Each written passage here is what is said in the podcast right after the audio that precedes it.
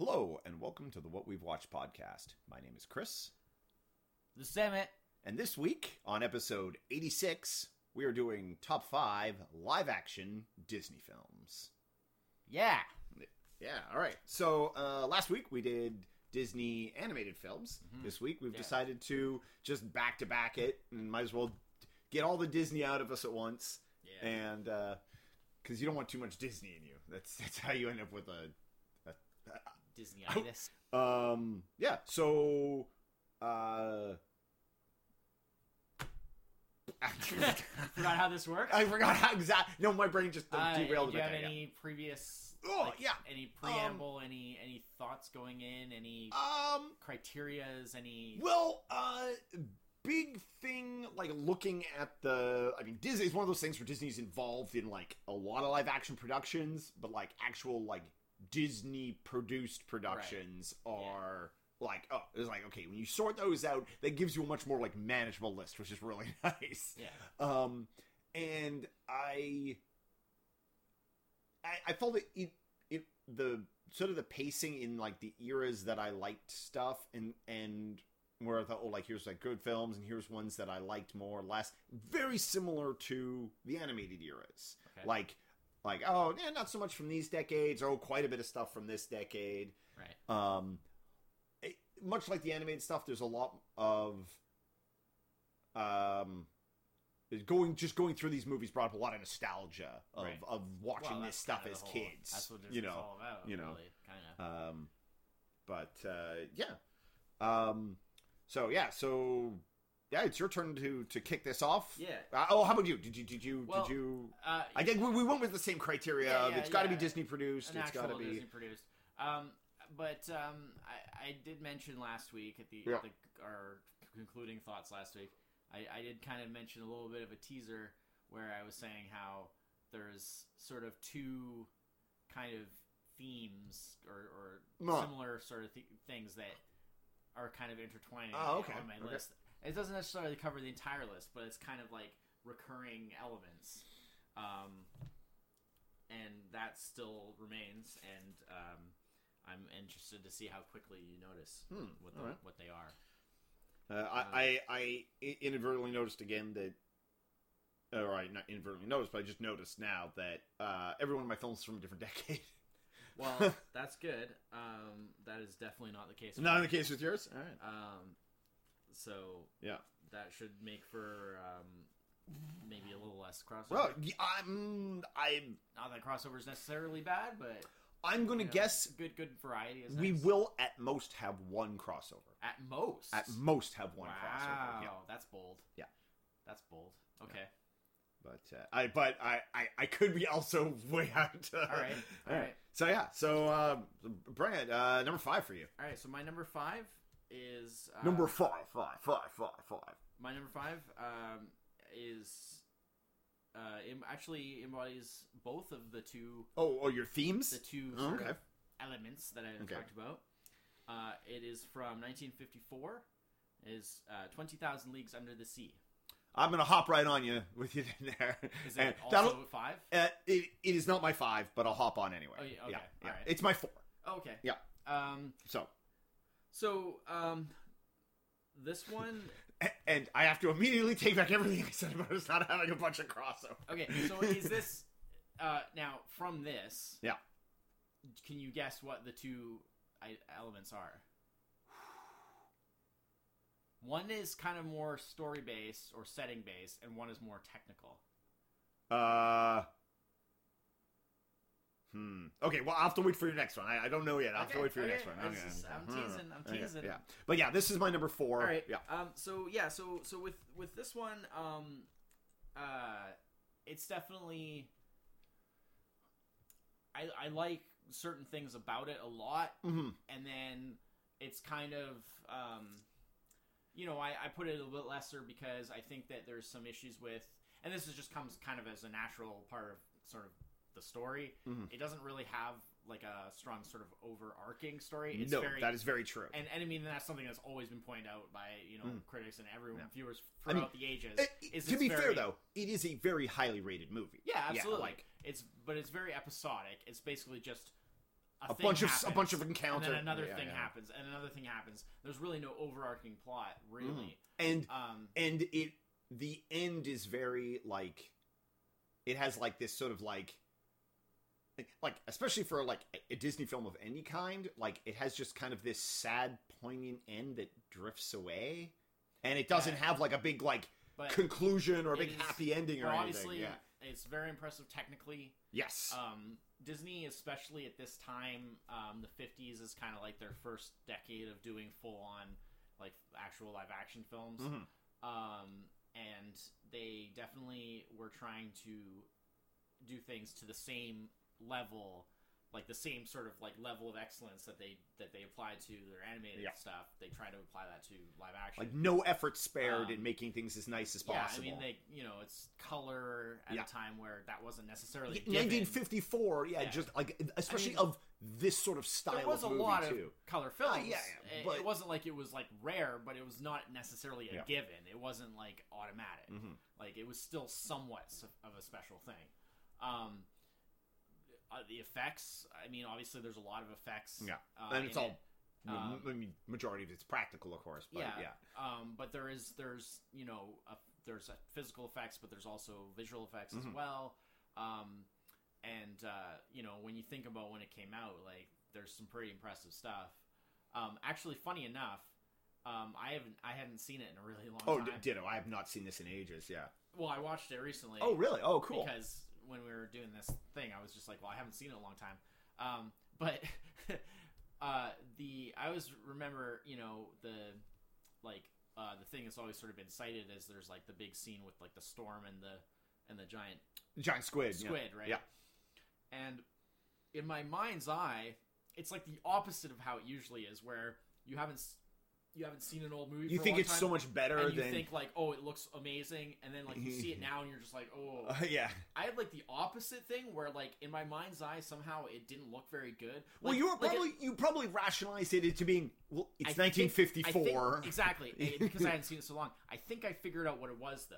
I Mm. think because my memories of the movie get uh, wrapped up uh, with my memories of there was like a sketch on Saturday Night Live oh no. back when I was like watching it a lot. Yeah, yeah. Like it, it probably like early '90s. Mhm. Um, and uh, I always like remember that. Like I remember the sketch more than I remember the, the actual movie. Yeah. But it was obviously based on the movie. Like it wasn't just a generic Twenty Thousand Leagues Under the Sea, yeah. sketch. It was obviously deliberately based off the movie. Um, but like I always remember there's this like they keep saying like the way they just kept saying like twenty thousand leagues under yeah. the sea, and, and it's like eh, just things like that.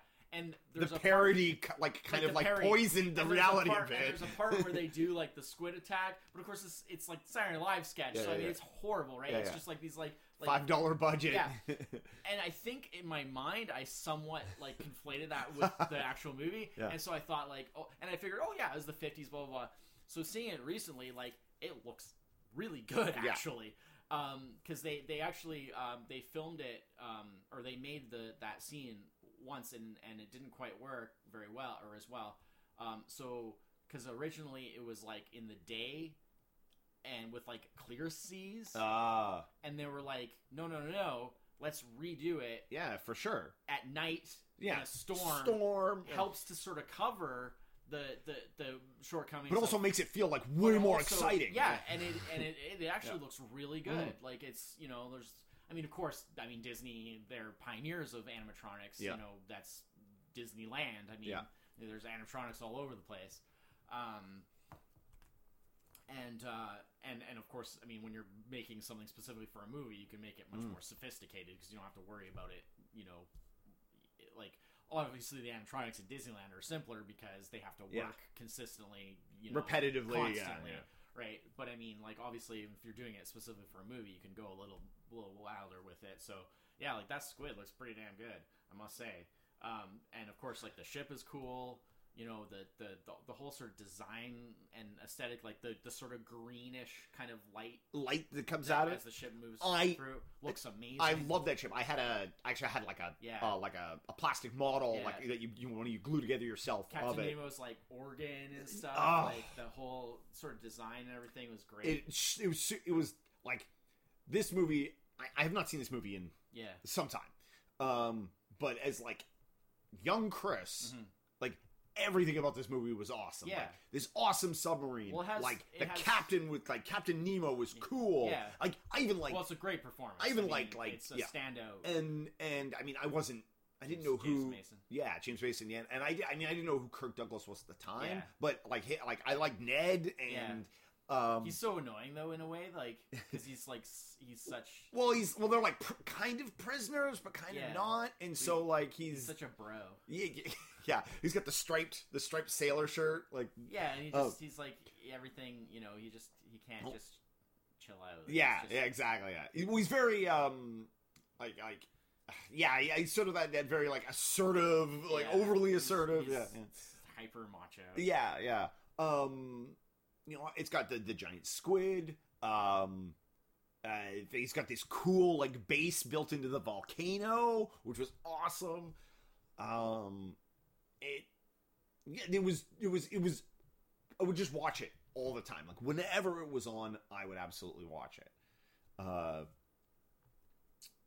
the uh, let's see what what my, my notes say here. Uh, oh, the the right towards the end there when they have the battle with the uh, uh, between the submarine and the battleships there, Yeah, and, and just before he blows up the the island, and he sets the the bomb to to blow up the island there, and and of course they uh, the, the professor there's was like trying, double checking some Oh, yeah. details here. professor's trying to stop him uh, because he's like oh he's gonna all his work all his research is gonna get I can't remember the professor's name but. Uh, Oh, it's uh, Aronnax. Aaron X, yeah, yeah. It's, it's like quite a kind of an oddball, uh, yeah, yeah, name. Yeah, well, it's French, right? 'Cause he's like Oh, right. Pierre. Pierre, that's right. Aron- Yeah, yeah, yeah. Aronnax. Uh, you probably it's probably not pronounced Aronnax, Yeah. but it's it's French. Because of course, I mean the book is I mean Yeah. it's Jules Verne. Jules right? So, Verne, I mean yeah. it's it was a French book. Um, although as usual, I mean he doesn't. You know, most of the characters aren't Yeah. actually French. French, no, no. The story itself is not necessarily Yeah. French. I mean that that was the norm for Jules Verne. Like No. he, he he wrote about all kinds of stuff. But but yeah, I mean James Mason obviously iconic Hmm. as um, Captain Nemo. Like that's pretty much the Mhm. definitive like Captain Nemo. There's been so many.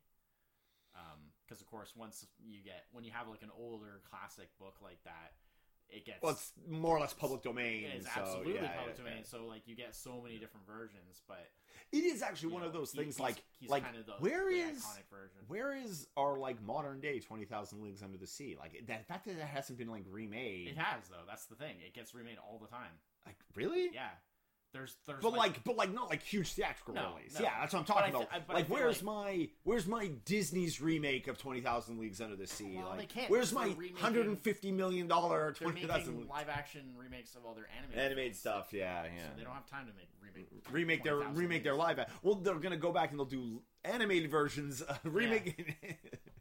Yeah, there is animated version. there is an animated version. There's like every Yeah, yeah. possible. I mean, there's even like you know, I'm sure there's probably like just weird, really Hmm. Oh, oddball, there's sort of like, oddball versions of it. and just like all kinds of stuff. Um, but yeah, it's it's yeah, like you say, it's good. Cast are good, you know. Especially Mason is is iconic. Mhm. Um, and and Kirk Douglas. Um, Peter Lorre. Peter Lorre, yeah.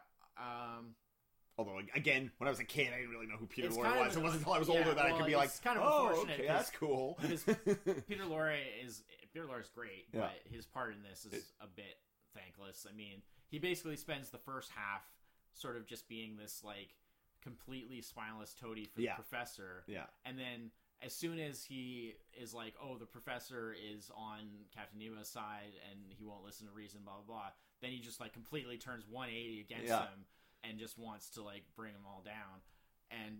It, and he and then he like teams up with Ned, Mhm. and it's just kind of like he just has no like actual like personal will, and Mm. he's, he's kind of just well, he just he flip flops. he's He's, like a, super flip he's a born servant, and Yeah, it's just I don't know, it's very it's kind of annoying, but you know it's not a huge part of the of the, No, no. story. It's just it's just kind of there, but you know considering how good of an actor he was, like it was just kind of annoying.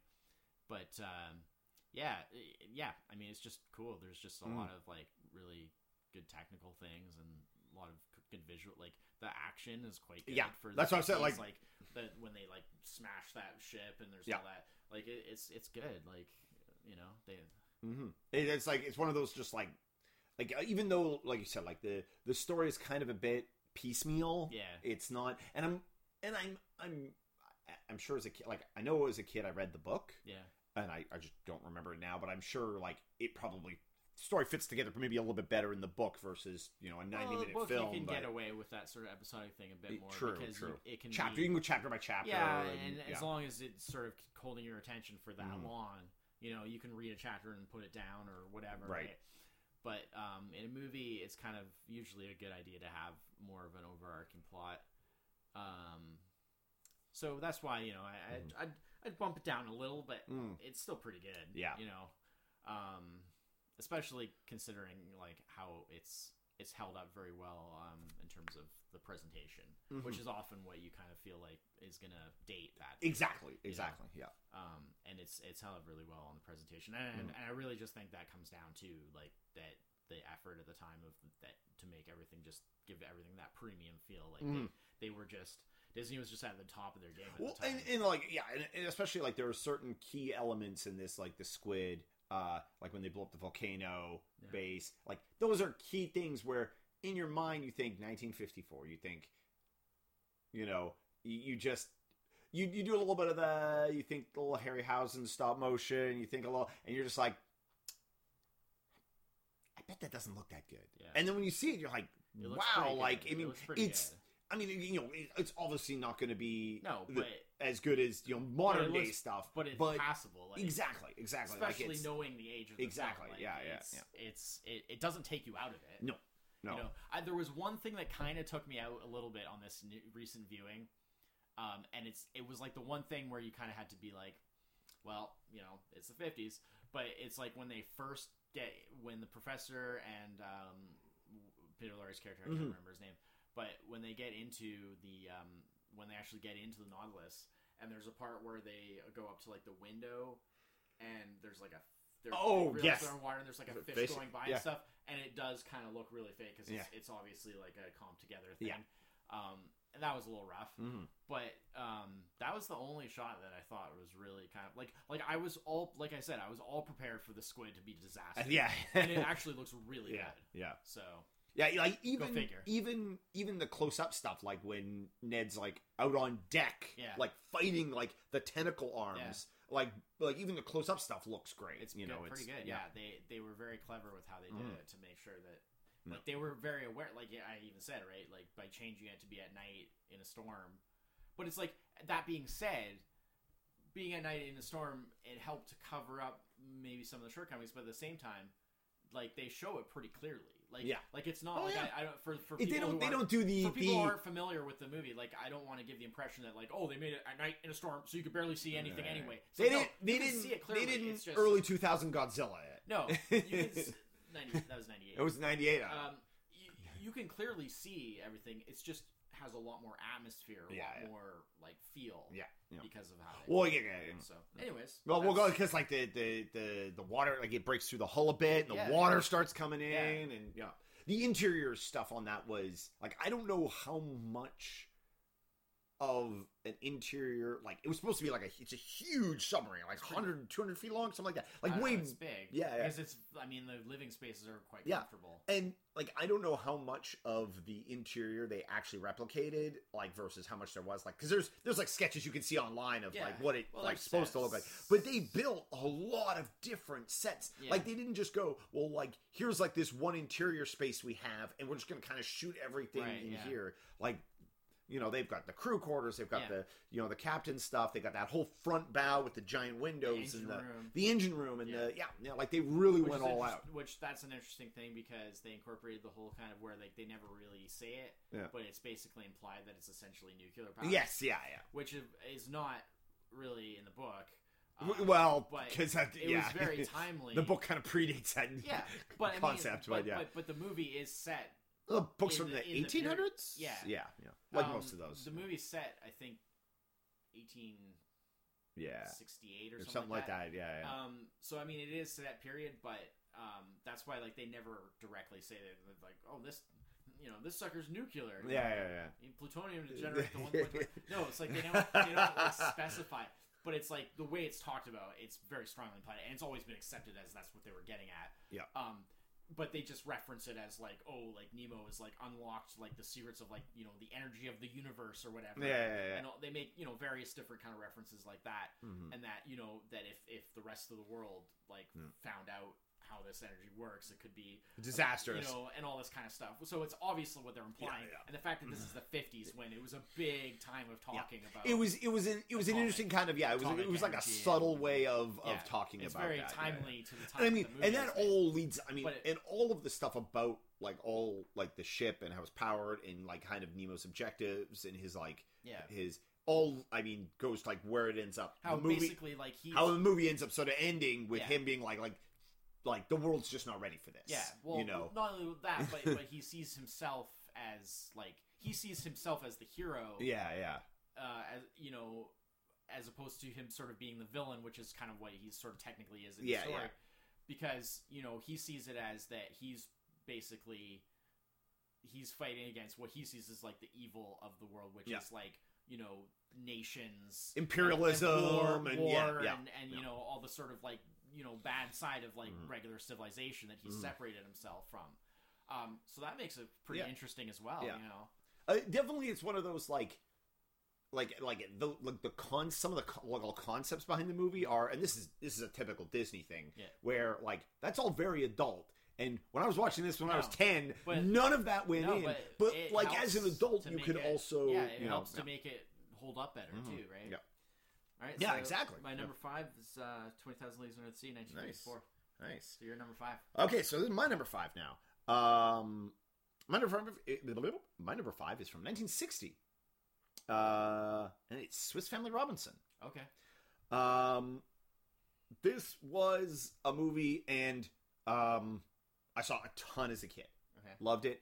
Uh, I saw it more recently as an adult, and it kind of doesn't hold up very well. Okay. Uh, but it's on this list as five because of I loved it so much as a kid, Okay. and I've seen it so many times. Sure enough. Fair Um, enough. it was uh, it was like a go-to, um, like like we had it on VHS, and we were just like, oh, just let's just watch Swiss Family Robinson while we do Yeah. something else as a family. Like our family would watch Swiss Family Robinson while you know, Right. um, And you'd be like, "Whoa, what if that happened to us?" Well, kinda. You know, I, I definitely, you know, like played Swiss Family Robinson. You know, Yeah. it had everything. Like you know, again, again, much like Twenty Thousand Leagues Under the Sea, it had you know pirates and you did like a fantastic treehouse Yeah. and an island of adventure and. The only, the only thing I can then think is just like they had the Swiss Family Robinson treehouse at Disneyland. At Disneyland, yeah, back yeah. in the day. Like Yeah. that's the only thing. Well, it's now the Tarzan treehouse. Well, there. That is, although uh, they really did minimal work to convert that one Yeah. that into from one into the other. It's, it's- that was, um, but yeah, this I don't know this one that well. I mean, obviously I know of it. But Yeah. I don't really know it. it didn't, you know. But it it was never it was just a film that, as a kid, it um, like it just invigorated my imagination about adventure and and that Yeah. that kind of thing. Um, I a lot of it it it it's got some odd pacing and the dialogue's not very good, but you know, again, when you're a kid, you don't really care too much about that because it's you know the the the family's on this big adventure and they you know then they get attacked by pirates and they set up this series of like insanely elaborate traps that make like make an Ewok jealous. So like it is ridiculous. Well, but I mean, it's Disney and it's meant to be, you know, yeah. It's meant to be fun. No, exactly. That's exactly you know, it. Sort of you know, adventure. Um, and then that's it. You know, and it was it, it, it. Thinking back on this movie, this movie was just like this movie was just fun for me to watch as a kid, and but that's why it's it's my number five. Um, you ever see? Um, I had to look it up just. Yeah, yeah, sure yeah. I wasn't. Yeah. Um, uh, Beverly Hills Family Robinson. You ever see that? I don't think I've seen it, but the name sounds familiar. Was it like a, a like a like a redo of it? Yeah, it's like a modern day. Oh, okay. Robinson with like a, uh, with like A Beverly a Hills. family from like Beverly Hills instead of. I bet that's not good. Well, Yeah, Sarah Michelle Gellar's in it. It was like from it was from before. Uh, she's like the daughter. Okay. it's like from before Buffy. It's Oh, like okay. right So she's really young. It's yeah, right before Buffy. It came out in like '97. So Oh, was, like, oh, okay. Oh, okay. It was like yeah, right yeah. Before too- Buffy that's and stuff. So and uh, it's it Beverly got some other people that you'd probably recognize Yeah. from like the '90s and stuff. Yeah. Um, I just remember seeing that. Like I, I think I heard about it after when when Buffy had already started and everything, and I was just kind of like, oh, what's this? And I was like, wow, this is questionable. Uh, yeah, uh, unlike It's unlike, questionable. unlike Twenty Thousand Leagues Under the Sea, Yeah. Swiss Family Robinson like doesn't have anybody of like the Kirk Douglas, like Yeah. uh, uh, uh, James Mason caliber. Like there's well, it was there's probably nobody in it that you just really. Well, just probably a lot of people from like the time that were, you know, yeah, did- more or did less. a lot of those yeah, Disney stuff at the time. and that, that, that was that was that was. the yeah. I would uh, imagine. But um, uh, much like Twenty Thousand Leagues Under the Sea, though, uh, quite well regarded. Yeah. Uh, Eighty percent on Rotten Tomatoes, which I, to me, I'm like, I kind of found very surprising after the last time I saw it because I was like, wow, I, hmm, I guess you know, it's, it's not for you anymore. I I guess. um, it, it was just it, it, it shows its age a little bit, yeah. Un, unlike say, Twenty Thousand Leagues Under the Sea, which holds up really nicely. yeah. you know. Fair enough. Um, but yeah, so that's my number five is Swiss Family Robinson. All right. All right. So it's my number four. Your number four. Uh, my number four is um, uh, kind of it's like a childhood favorite that I never really went back to. Okay. Um, so it always, but it was always kind of existed in my mind. Like I always sort of thought about it and was like, oh, that movie. Mm. Um, and it's uh, from 1985. Okay. Um, and but when I say childhood favorite, I mean like literally it's something I saw in theater. Like when Oh, oh yeah, yeah. Uh, this wasn't like a retroactive thing. Mhm. Uh, it's from 1985. It's uh, the Journey of Natty Gann. I think I've seen that maybe once. I saw it in the theater Yeah. when, at the time. Yeah, so I yeah, yeah. Whatever, seven. Yeah, yeah. Um, and uh, I loved it. Um, and it's about uh, it takes place in the Depression, uh, Mhm. 1935, I believe. Um, and it's about this uh, girl and her father, and um, the um, Nettie Gann is this. The girl obviously is the main character, um, played by Meredith Salinger. Salinger, I think, uh, was his name. Um, she was like 15 at the time, so she seemed like a grown up to me. At the, at Yeah, the, yeah, At the yeah, age I yeah, saw yeah, it, yeah, I was yeah, like, yeah, she was like one of the cool older kids. Yeah, yeah, But yeah. um, she's basically like like hardcore like tomboy. Like Yeah. she like dresses in like a you know boys clothes and stuff like 30 1930s. yeah. Meredith Salinger. Yeah. And um, the father is played by Ray Wise. That's right. I did not know that The when I young, yeah, young Ray. because I didn't have enough memory of the movie by the time I you saw older, something Ray Wise. and I saw. But this is only a couple of years before RoboCop. That's- It's, yep. it's only a few years, you know, four years before the the Mm-hmm. pilot of for Twin Peaks. Um, but of course, I didn't start watching Twin Peaks until, Yeah, yeah, yeah. Later, the- yeah. until the '90s. But um, you know, I, I started I started on Twin Peaks. It's where they've got the pet wolf. yeah, Yeah. he's got the wolf. Yeah. So basically, um, uh, the the it's depression. The father gets an opportunity for a job, um, uh, doing like um, on like a logging Uh, yeah. uh, company, but it's in like Washington State. Mhm. Uh, so it's like across the country. Um, so uh, they're pretty much desperate at this point. There's no mother, right? Uh, the Mm. mother died when when Nettie was like little, um, and uh, so he leaves, and um, he leaves a letter for her that like as soon as he has enough money to bring her to He'll- him, he'll- he's going to. Um, but he had no choice because it was like a limited time thing. He had to get on the bus to go.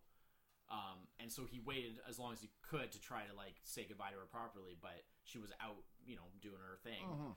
um, through through the day, and she didn't get home. She didn't get back, and they lived in this like hotel with this like lady, and uh, so he has to leave. He leaves a letter for her so she knows what's going on, and tells her, but um, things aren't too good with like the lady that runs the hotel that he like leaves Natty in char- you know, leaves Natty with, um, and she um, uh, like the the one who runs the hotel, um, she uh, she basically like call like makes an official call reporting Natty as like an abandoned child and stuff. Oh. So like, cause yeah, she's not not a nice person. Mm. So um, Natty like finds out about this and she runs off by herself and basically decides that she's gonna make her way across country and get to her father herself.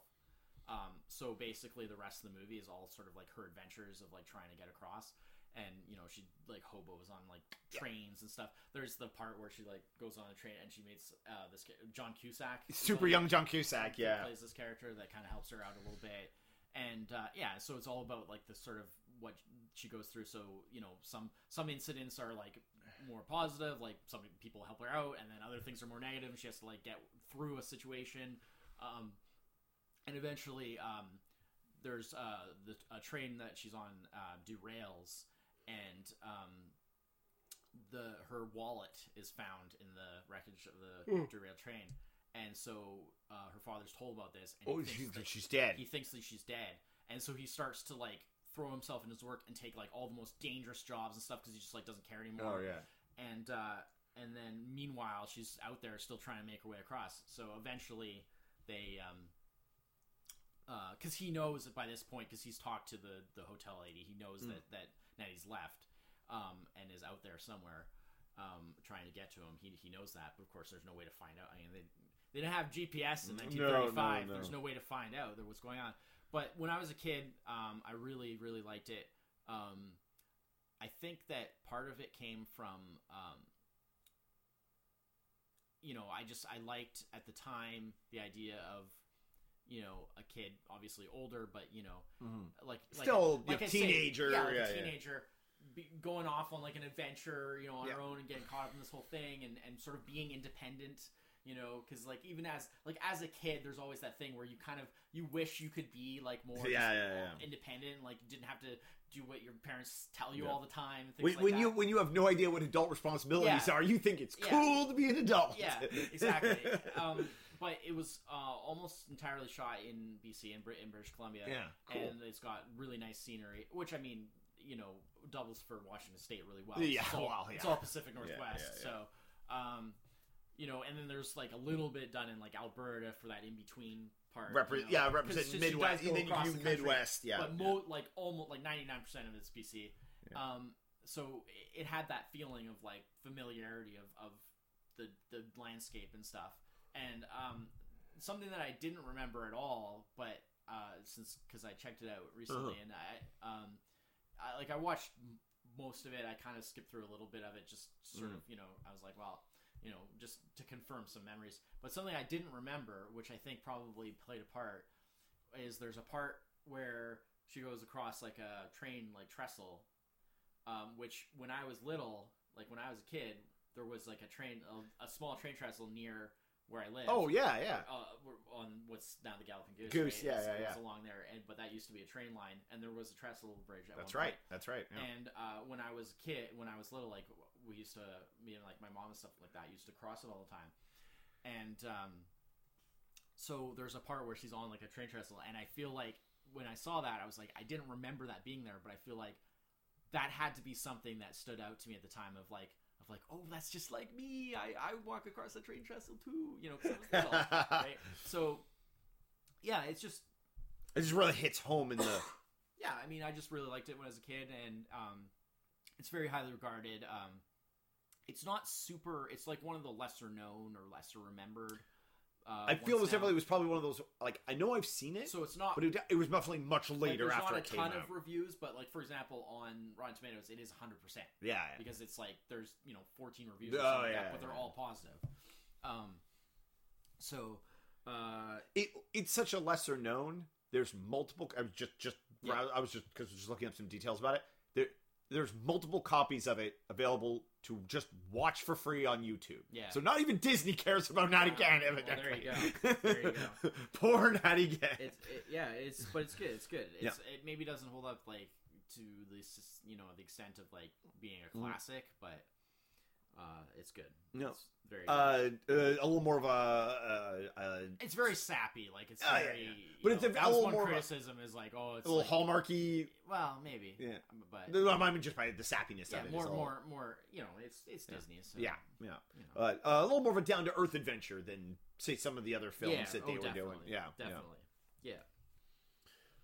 Cool. Yeah, th- that one does not share any of the characters. That's, the, the things that I was. That's not helpful. with the That's rest not- of my okay, list. that's not helpful. All right. So your four is twenty A Thousand Leagues Leagues Under the Sea. We talked about a lot. Yeah. Um, So I we could probably Yeah, we can just go yep, ahead. yep. So you can just So get through to your number three- three. Yeah. So my three, okay. Um, so I've done this before, Okay. but this is where I'm gonna cheat a little bit. Go with the theme of this being three. Okay. Technically, this is three movies, Oh, all right. but Ah, okay. I know what it is. it's a true trilogy in the sense that Okay. it's one story Yep. from start to finish. So I like to kind of bundle those together. That's Mhm. why you know I had trouble with like when we did you know uh, some of our decade based ones where they often tril- Split over. be broken up. So it's like it's really hard to kind of Yeah. put them like Back to the Future. It's like I always just think of Back to the Future as the Back to the Future, Future, trilogy. yeah, yeah, I don't yeah. like splitting it up because it's one story. Yeah. you know.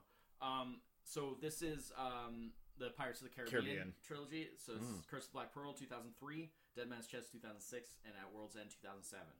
Um, now I say the trilogy because, of course, There is an extra there movie. There is a fourth movie and there's a fifth coming. Yeah, yeah. But the trilogy is, Is the original series, movies yeah. that have all the one storyline from beginning to end. Yeah. That develop, you know, and then the other ones are just kind of. Yeah, well, like like four extras. four is uh like Yeah, it's a it's totally stand, a standalone. standalone. It's a standalone film. Um. So yeah, um, I really like. yeah. Uh, well, Pirates I mean, it- okay, it's a standalone film, but that being said, it carries elements from Yeah, the trilogy, and Yes. it clearly is But carrying those elements storyline-wise- also into Right, the fifth but one. storyline yeah. wise, yeah, yeah. the trilogy kind of encapsulates. It, well, it has a beginning, middle, and end. Yeah, So- absolutely. Yeah. The thing that I sort of wanted to say about this is a lot of people like the first one. hmm Not as many people like the sequel. It's definitely one of those ones Uh, where, like, for me. pe- like there's people who like they just never saw the third one. Yeah. You know, it's just like For me, you never saw how the story ended. right, but they didn't care by that point. I, So- that's you know. right? They're looking at it in a different Yeah. way. Yeah. So for me, I can sort of understand why. Like Yeah. in terms of just uh, being a self-contained, Well, also the fun adventure film, the first one is you know best. the bit of a gap between one and two Yeah. as well. Yeah. You know, So- versus like two and three, which came out so close right. together. well, they were know. made back to back Yeah, on yeah, purpose. But for me, in They Back to the Future did. exactly, they did. Um, in some ways, um, I almost like it more and more as it goes on, and the reason for that, I don't like. If hard pressed, I would have to admit, like, yeah, okay, Well- the first one is the best, like in and of itself. one is self-contained. exactly, and But- one is it is so, and also when you, when was the last time when you saw Pirates of the Caribbean: Curse of the Black Pearl? Mhm. When was the last time you saw a, a truly amazing, like brand new pirate movie? Yeah, Like, well, it's pretty rare. yeah, and so I mean, it basically brought it back Exactly, As a yeah, yeah.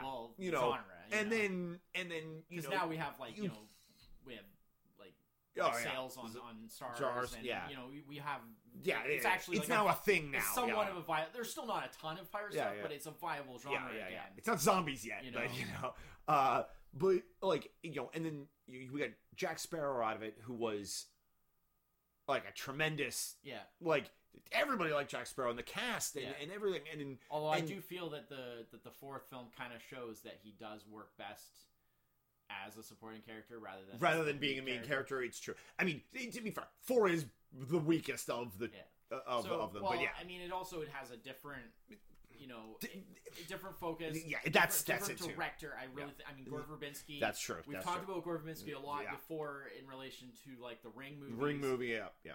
and or the the first one. The first one, yeah, yeah. um, and and everything like that. And I mean, uh, he just brings something. You Yeah. know, there's just something that he has that he's able to bring. Mhm. Um, having made those three, anyways. What I was my point is Mm. just that in some ways I kind of like them increasingly more because a lot of people got r- really turned off by like how they the increasing kind of like ridiculousness How outrageous they and get! outrageousness, but also like the the, the the like complexity and convolutedness of the plot line. Like especially by the third one, it's like every ten minutes, it's like you're getting a betrayal and then a double cross and then Yeah, a double yeah. cross on the double cross, Yeah, yeah. and you never know like exactly like where anyone is or what's going on. Um, supposedly, I didn't find the Emmett. story. So guidelines. Yeah, I didn't find the story that hard to follow, but evidently a Yeah, lot of movie critics did, and they Yeah. felt that the story was far too convoluted and stuff. Um, but what I like about it is the world building. I Yeah. love the fact that they gradually built up this mythology Mm. to the point where this is a full blown fantasy, like, pl- like, like yeah, yeah. like fantasy world almost. That, but it's the it has its own but it's history. the kind of thing that I like, where it's a It's- fantasy world, but it's still technically part of our Yeah, yeah, yeah. history, but it's like an but alternate, it's got yeah, it's got it's like an like alternate history. they you they know? they indicate they indicate and then follow through on like in the first ones they indicate that there's more of a backstory to this than they're Yeah. really showing you and then as the movies go on It's they like- fill that like in what and allow it to like weird west or like steampunk genre is Yeah. to like their genres. Pirates of the Caribbean is like that Yeah, for yeah. pirate Pirate genre. shit. Like Yeah, it's yeah. it's putting in all this stuff about like mythology and creatures and yeah. and folklore and like you know. It's it's the what if all the pirate legends and myths and rumors were true? You know yeah like and you it's know. just a big stewing pot of Yeah, like yeah. everything you know. Um and I love that. I mean yeah. It's just so cool. And i mean the, the action is awesome obviously like that's a big part of it. Mm-hmm. Oh, yeah, the effects are amazing like some of the best visual effects that have been done in, in Yeah. movies awesome Um, just all the ship stuff is so awesome all the yeah uh the, So, the I- creature effects are yeah, amazing so, i mean i can understand some people not being so interested in that like Yeah. because it sort of became something that it kind of wasn't really at the beginning like when people just thought Yeah. it was like oh, oh it's a funny pirate movie. it's a fun you know pirate adventure I mean, movie I mean, to, to be fair, the, the humor aspects to Yeah. it's awesome that they that they managed to keep that throughout all with the like films. a little yeah. bit of supernatural element, Yeah, yeah, but yeah. but you know relatively contained, Mhm. and then it just kind of turned into this Yeah. crazy thing as it went on, and I love that, but I can see why not everyone would. Um, so yeah, for me, it's all about that trilogy and and that arc that it covers, um, and just how it just gets crazier and crazier and more and more and more convoluted and stuff. Mhm. Like I just think that's awesome. Um, I think the whole idea of the the using pirates as like a metaphor for like freedom yeah, yeah. and and sort of like it being all about. I mean, it's completely bonkers because it's like the opposite of It- reality. Yeah, yeah. where you know being a pirate was like pretty much like the worst kind of life. Well, you were a pirate when you had no other choice. The only, the only worse life than being a pirate was being like a sailor, you know, that had been pressed indentured. Yeah, yeah, into- exactly. Yeah. into serving the state, and then Yeah. you know a lot of them became pirates because it was Yeah. more free, but you know it was still a crappy life. yeah, yeah. You know, but in this, it's all about like it represents like Well, it, freedom there and, and carefreeness, and you know, They do an interesting thing with the pirate movies where they clearly show that like the lifestyle of kind of not just the pirates but kind of everybody, but the lifestyle of the pirates is kind of a crappy one. Like Yeah, none of those people none of those people look healthy. Like they're no, all but that's just because they, they go for a slightly more realistic look. Yeah. but I mean, like, but like they and still the portray ships it, are but they like the sort of- ships are terrible. Yeah, but they still portray it as like something to be proud Uh, of, and like, but but that's the thing. you know, Like, that- that's, that's what I was getting they're to. Like yay, pirate! you yeah, know, like we love being the, pirates." the the slant on it is despite like Yeah. we live on a crappy ship and we have to do these like like it's a kind of a cra- it's a crappy job and we're in crappy health and like it, it's a struggle all the time like you, say like they're they're proud of it they're they're which is an interesting way to do that because usually it's like one way or the other like usually like if thing in movies like if things are crappy then Yeah. things are crappy like you don't you don't see that too often where like well everything's falling apart but we don't care we're like proud to be pirates and- free. yeah because we're Yeah. free you know yeah yeah, Yeah. So that's my three is yeah, the pirates trilogy Pirates trilogy, Pirates Cool. Caribbean trilogy. cool um all right uh my number three is from 1986 uh it's another film that i watched a bajillion times as a kid um and have not seen recently but i do remember loving it very much and it's flight of the navigator Yes, um I will just say right here. Yeah. I'm not hardcore about this. yeah so I have no issue with this. Yeah. For for being on your list. Yeah. But it actually would be on my list, Yeah. but it was not made by Disney. oh really Yeah, it was only Oh. they they had the opportunity to do it and they passed on it. Then it was made by a different company and then And they picked it up to release it. release it so that's the reason I didn't include it on my list. okay It would have been probably like f- number five, Number five or or- maybe okay. or maybe four. Okay Um, uh, I just remember watching it on the um, but yeah, I, I, on I the- love I love Flight of the yeah, Navigator. yeah, it's yeah. amazing. It's it is again. It's you know again much like films already on my Yeah. list. Uh, it's everything young Chris loved. Yeah. Spaceships, aliens, time travel. This time, your like, memories don't deceive you because it, I am it is sure it does not. It's still well regarded. oh, really? Yeah. Oh, okay. Oh, yeah. okay. It has really good Um, reviews and stuff. Uh, it- yeah. Well, I mean, it is. It, again, it's it's somewhat highly rated. It's like eighty something percent on Rotten Yeah. Tomatoes. Yep. Um, the at the time, uh, the special effects were like very well Yeah. Received. Like like holy cow, you know. Mm-hmm. Um, and uh, Flight of the Navigator was my ET when I was a kid because I didn't like ET, so I had Flight of the Navigator instead. I thought uh, ET was all right uh, at the beginning, like at first, but I was never big into. You were- you were- you weren't much earlier too. You have to remember, that's right? true. That's true. It I 80s, so it was uh, well because I was really little. yeah, ET yeah, well yeah because ET, ET was ET would have been like one of the first 80 82. 82 yeah It would have like been one of the first. it would have I been- saw in the theater. yeah like uh, but it was for me like it probably was 84 85 before I saw Yeah. ET Yeah. um uh, well, I, I mean, and that's because I didn't see it in the theater, and it had that weird Yeah. thing where it didn't come out on VHS No, because of that like- weird release thing. yeah. Yeah, they for a long time. Yeah.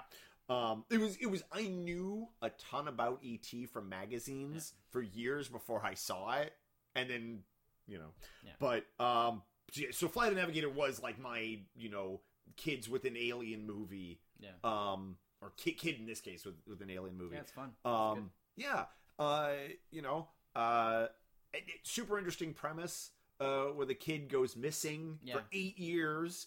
Uh, because actually the movie, the movie takes place. Uh, the start of the movie takes place in the seventies. Yeah.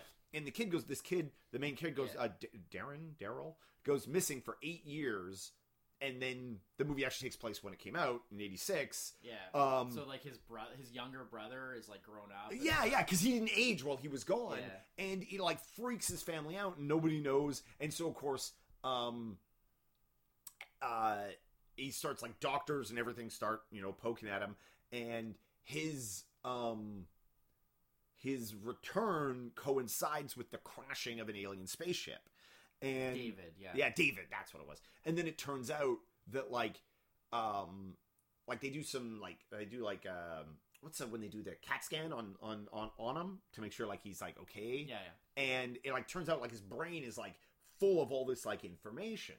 Um and then it turns out and then some for the life of me I can't remember how he gets in contact. I think maybe he's like being held at the same facility that the spaceship is or something like that.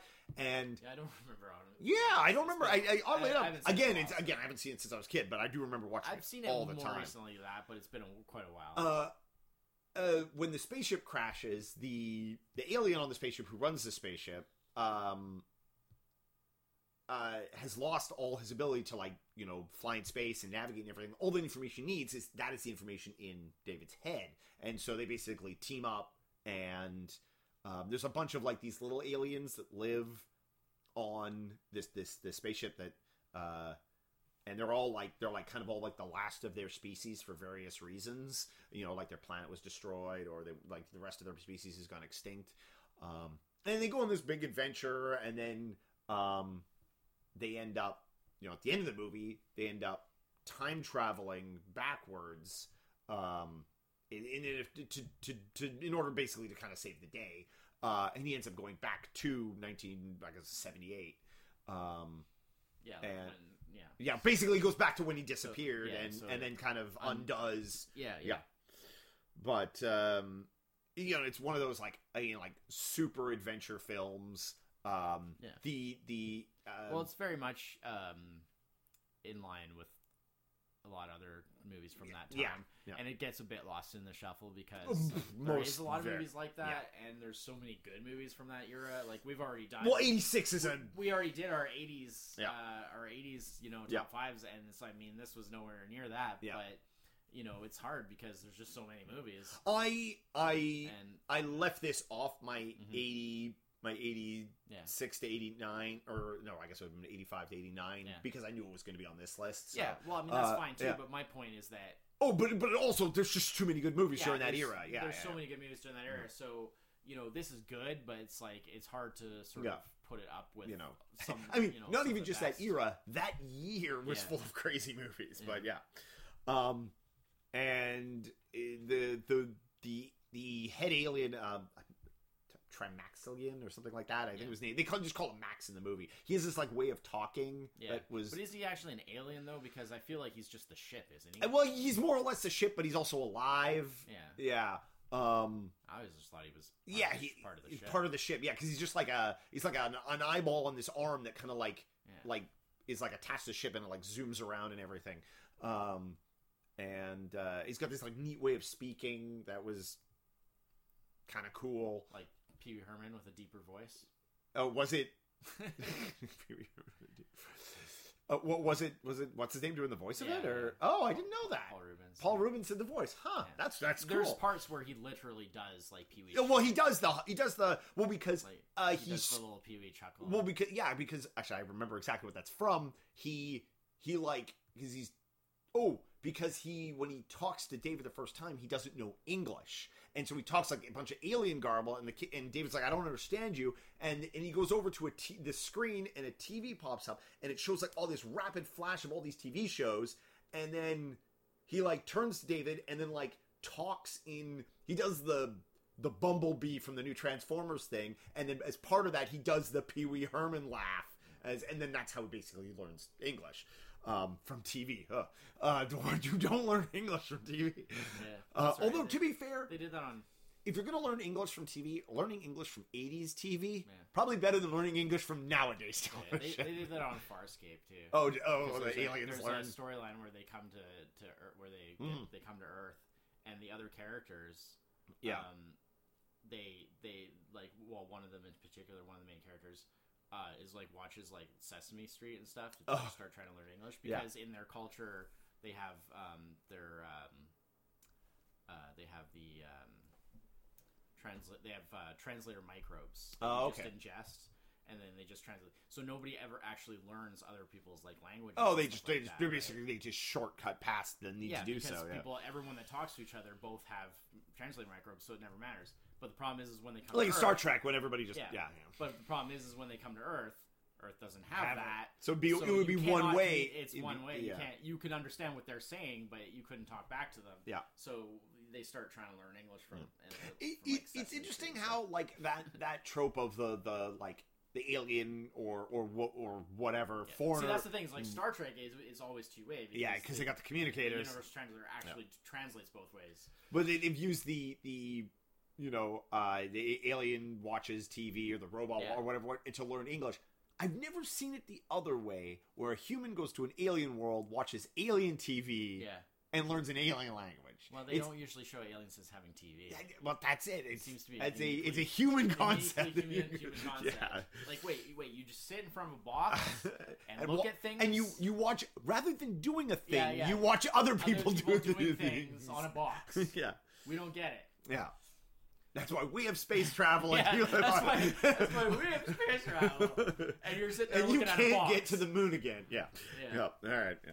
Uh, May, may, I think so we, I think we've we've cracked, cracked it. why that yeah aliens never have. it's our, greatest invention and our greatest weakness. Um, excellent. Yeah. So uh, my number three, Flight of the Navigator. all right, all right, all right. All right, So, so- my two, You're two. uh, my two is a film that I've mentioned before, um, because it's a another big childhood favorite. Mhm. But unlike some other childhood favorites, like you know, Nagan or, or like for you, Yeah. for you, you mentioned a couple of them.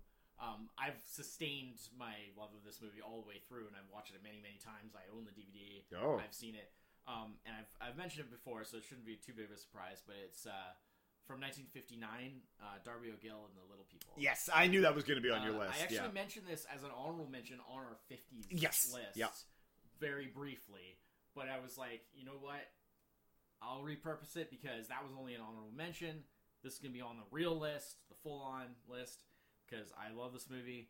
Um, young Sean Connery before Bond, um, and and he even sings, um, and uh, it's um, yeah, it's I, I love stuff that's like based on like like Irish like Mm. mythology and folklore because that's something you don't see very often. It's a very untapped like it's a very untapped potential. Like Oh, well, like like in the western, like like we don't. It just doesn't. We don't have like TV shows with that stuff. We don't have. yeah, but like but there's like you you see every other thing. yeah, yeah, yeah. You know, like you see all this stuff about like like Norse mythology Mm. or like like like like Far East Mm. like like mythology and folklore or like you know Middle Eastern Yeah. stuff like you Yeah. know Thousand It is One of those ones stuff. that definitely. But like Irish is Yeah. like has a great mythology and great folklore, and it's like very untapped for the Yeah. most part. Um, so this is great because it's got you know leprechauns and and banshees and like the whole nine yards. What? I'm the leprechaun. Yeah, The leprechauns are awesome. yeah, yeah, yeah. Um, because they're more like you know the traditional like they're they're like fairy folk like Yeah, they're yeah. not they're, they're dangerous Yeah, like yeah. they're not to be trifled with. Yeah. Um, They're not. Uh, they're not after your Lucky Charms. no, you don't know which Lucky Charms There's are. no Lucky Charms in Darby and the Little before- this is People. Before Lucky Charms. Yeah, yeah. Um, but uh, but yeah, but I mean, that being said, there's there's those moments where that scare kids in that good way. That Yeah, yeah, like yeah. to be scared. You know, like the banshee and stuff. Like was really scary when Yeah. you were a kid. That Um, like um, it's that that spooky scary that Yeah. like is like Which- as a kid you which, I really mean, like. Disney al- always was Where, great where you where you can be scared, but you're not gonna have nightmares. yeah, which Disney was always great at, and you know there are still people to Yeah. this day that are like, oh yeah, like Dark Mm. blah blah, blah. Oh, the Banshee's scared of all this, and you know Mm. the Death Coach or yeah, yeah. And but um it's also very like joyous like there's Yeah. a lot of like fun just funny stuff and just like very kind of like ha ha ha kind of stuff um great effects um like most of the effects were done on set so it's all doing stuff like like forced perspective That- yeah, I was and gonna say it's probably a lot which of is yeah. i mean um, pretty famous now from like lord of the rings and stuff but Mhm. but that was like a really Yeah, it's a little bit way before it's a Lord of the really Rings. old technique, and Yeah. it's used really well here. Mhm. Um, and you know, there there are other types of effects too, but you know, there's there's some stuff like sort of stuff that's you know uh, matted and stuff like that. But there's all kinds of different things, and it's just really well done, and um, it's uh, yeah, just a really good, fun Yeah. movie that. You know, for all ages, kind of thing. Like, It, it again, much like uh, your previous, uh, the previous film you had there, uh, uh, the, the Journey Natty Gann, is one of those like Disney films that kind of yeah, fallen by the wayside. Like yeah, for sure. you're not, Which I mean, you will be hard pressed to go like, lo- go anything, go anywhere Disney related. Like Darby O'Gill and Little People isn't featured in Disneyland anywhere. Yeah, Yeah, like it has- doesn't. It definitely not. has a following. Oh, I'm- I'm Like, sure. There's Well, a lot of people, I, I, and I, I because it. of the uh, again the the Irish mythology in the background of it. Of course, that's going to give it that Yeah. ability. It's going to give it something that people can can. Uh, There's actually on uh, the DVD. grab on onto, the yeah. DVD, they actually have um, uh, as an extra feature. Uh, there's an episode of like the Disney like TV show, like the you know whatever Mhm. it is, like Wonderful the Wonderful World of Disney. or Yeah, Magical World of Disney, or Yeah. they changed the name so many times. Um, uh, but it's uh, Disney. Shut up. That was the final. um, but yeah, uh, the Disney TV show. yeah. Uh, they have the episode that was about about this movie, Oh, neat. and they did this whole thing where like Walt Disney is like interested in doing a movie based off of like Irish uh, folklore and stuff, and he like travels to Ireland to like talk to people and find out more about it. And then um, there's this whole thing about trying to meet the king of the leprechauns, the king of Oh, right. And stuff. And then they like actually meet him, and like there's all this stuff about Walt like convincing him to come and be in the movie. and it's all done. It's played by the actor who plays him in the In the movie. That's and, And it's all awesome. done as if he's an actual person. he's the actual. That's king of the brilliant. Oh, that's so and, good. And Walt, and Walt has to like go to Ireland to like find Mhm. track him down and convince him to come and be in the movie and stuff. It's it's awesome. That's super clever. yeah, and that's sort of what they see. That's the kind of cool stuff yeah. they used to do to promote movies back in the day. You know, Eh, that is it was a different time. Yeah. Um, yeah, it was really neat. So then that's on the discs. And uh, when, when was when was it from? Fifty nine. 59 yeah. Yeah. yeah so that's yeah quite a bit in the earlier realm of of uh of of that stuff Yeah. So it was. It was yeah. Yeah. It's no that's awesome it's great. Love it. Very good little people. mm-hmm So good. all right So uh your, your two. my number two my number two is the uh lowest rated film on my list lowest rated is in like, Like, generally, but the- generally not that well yeah regarded. not that well regarded Okay, but it's your two, it's my number two so you're bucking the. i'm bucking the trend here Okay, it's from 1979 stars an awesome giant red robot on a Oh. spaceship Oh, on the okay. precipice yeah, yeah, yeah. of a black hole. Well, I mean, I suppose it's it's it's more of a mixed review thing. yeah, I mean, it's, like in the 40s versus everything else on my list is in the 80s. Right. so it's a it's quite the It's rift between the as two. much of a classic. Yeah. Um, uh, mostly, uh, unlike a lot of the other films on my list, it is regarded as not holding up as well. Okay. Uh, which I- I'll tell you this much because we talked about this movie not Yeah, we- long ago. yeah, we- we have we talked were doing about- our seventies list. Yes, we, we yeah. talked about it, um, just like privately. Yeah. and and uh, well, I think it also came up. Uh, Oh, we talked about a number of, about a year ago or so when Maximilian Schell died. yeah, well, and also um, was more than a year ago now. It was I 2015, think, I think. I think we talked about it a bit uh, when we did. wow, I'm like getting away from the Microphone. I, I think, I think we talked about it a little bit when we did um, um, uh, Silent Running. yes, because yes. there's some similarities. some similarities there. between the two. Yeah. Um, but yeah, um, so when we talked about it, I went and because the big thing that is sort of the most memorable thing is the ending stuff, Yeah. which is like all the crazy like Like, mind like- trip yeah, yeah, ending yeah. stuff. And I actually went and like they have like the the clip of that like on YouTube or whatever. Oh, yeah. Just watch like the clip of like the ending parts, and I was like, that's that's still pretty cool. Like, Yeah, yeah. Like that part holds up. Like Yeah. like I understand them saying that maybe like some like the movie as a whole doesn't hold up well, Yeah. but that part holds up well as Mhm. far as I was concerned. I saw it, Yeah. I watched it, like, and I was like, that's pretty damn cool. So It. Yeah. I don't Uh, know. I haven't seen it in a really long time, like in its entirety. I saw. I'd be open to watching it. I think probably the last time I saw it was about a decade ago. oh, Um, it's been way longer than that for me. yeah, I'd be open to watching it, It- again just because, you know, it, it was. ag- and- how bad can it be? Uh, for me as a kid, it was it was twenty thousand leagues in space. Yeah. Like awesome spooky spaceship, full of robots. You had lasers. Uh, it was like like, it was the alternative to Star Wars that I could just like watch like when almost whenever I wanted because like Star Wars was I, we didn't own Star Wars, but we owned a lot of Disney stuff, Black Hole included, and so you know I could just watch it whenever I wanted. Um, Pretty dark. it, it is a pretty. It is actually a pretty dark First uh, PG first PG. Disney film. Yeah, You know. yeah, yeah. It got a lot of a lot of um, a lot of middle reviews. Uh, you know, Roger Ebert only gave it like like two out of four, saying it was like like high potential, but it didn't follow through. Yeah. Um, most of the, probably- most of the high end reviews came from like newspapers and Yeah. stuff, but That's like probably fair to a certain degree and because I mean they concentrated on different things than what critics necessarily yeah. would be looking for. Yeah.